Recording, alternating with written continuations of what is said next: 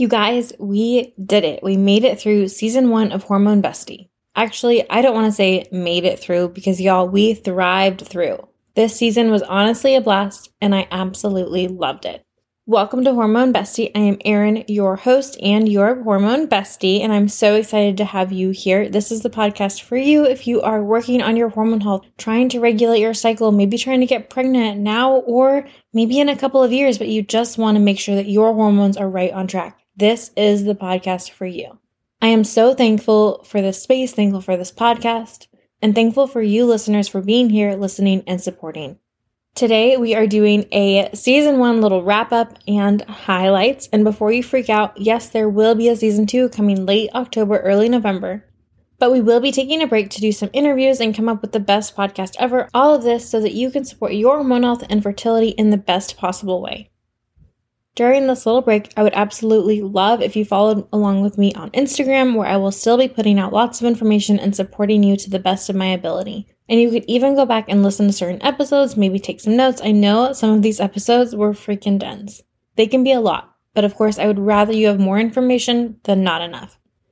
So today's episode is going to be real quick. We're just going to do a little rundown of some of my highlight tips from this season. As usual, this podcast is for educational purposes only and is not meant to be used for personalized guidance or advice. So let's get to it. A very compact version of do this and not that. Number one, eat enough. Self-explanatory. Eating enough is always the first priority. If you have questions about this one, please, please, please reach out to me. Number two, get your blood sugar balanced and under control. Don't go too long without meals and make sure that your meals are balanced with carbs, protein, and fat. And anytime you're eating a carb as a snack, make sure to add a protein. Number three, decrease your stress. Chronic stress is taking a toll on your hormone regulation, your blood sugar, and your gut health. If you take antacids or proton pump inhibitors chronically or excessively, talk to your doctor about stopping this and then talk to a dietitian, aka me or somebody else, about ways to use nutrition to support your gut health for better hormone health.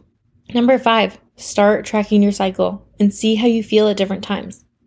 Pay attention to patterns as these can be very helpful to notice how your cycle is affecting your energy levels and mood. Number six, use your basal body temperature, cervical fluid, and ovulation tests to track your cycle with better accuracy and determine if and when you are ovulating. Number seven, if you are in a hard season, and I know so many of us are, please reach out. Please reach out to the people around you and check in with them. You are worthy. You are cared for. You do not need to face everything alone. Number eight, ginger tea, chamomile tea, and magnesium are your B F Fs, besides me, when it comes to your period, cramps, pain, and hormone health. Use them wisely. Number nine, make your morning work for you. You deserve to have a calm, hormone-healthy day. Make sure that you are using it to your full advantage. Number ten, exercise can be a beautiful way to support your hormone health and fertility. There is no one-size-fits-all for exercise, just like nutrition. The most important thing is that you are doing what feels good and listening to your body. Number eleven, strength training and resistance training can be super duper helpful for hormone health.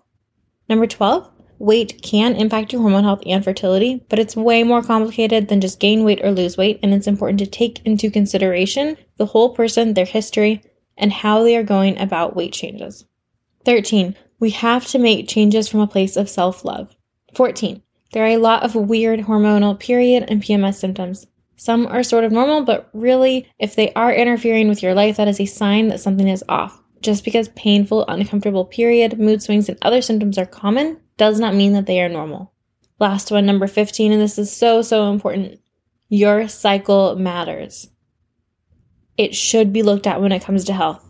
It's not something to write off. We have to pay attention to what's going on with your cycle because it is a determinant of health and it does make a difference in how you feel overall, but it can also be a sign that maybe something else is going on with your body. All right, y'all. I can't wait to chat with you a little bit more in a couple months. I'm sending lots of love. Please reach out if you have any questions or concerns about your hormone health or fertility. I am so excited for season two already, and I can't wait to share it with you. So make sure to follow along on Instagram. Make sure to be checking back here in late October and November for new episodes of your Hormone Bestie. All the love and happy hormones.